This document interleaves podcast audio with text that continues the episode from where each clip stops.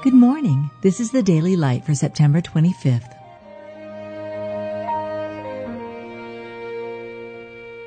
Be thou my vision, O Lord of my heart.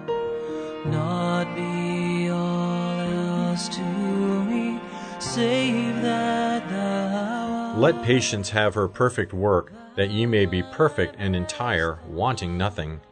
Now for a season, if need be, ye are in heaviness through manifold temptations, that the trial of your faith, being much more precious than of gold that perisheth, though it be tried with fire, might be found unto praise and honor and glory at the appearing of Jesus Christ.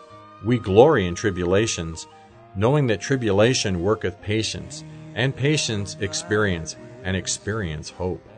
It is good that a man should both hope and quietly wait for the salvation of the Lord. Ye have in heaven a better and an enduring substance. Cast not away therefore your confidence, which hath great recompense of reward. For ye have need of patience, that after ye have done the will of God ye might receive the promise. Our Lord Jesus Christ himself and God, even our Father, which hath loved us and hath given us everlasting consolation and good hope through grace, comfort your hearts. You've just been listening to the Daily Light, a daily morning and evening devotional of Scripture compiled by Samuel Bagster and published in 1825.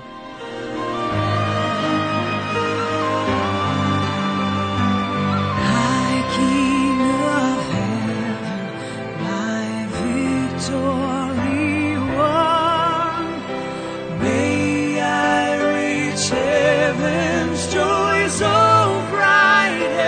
sun.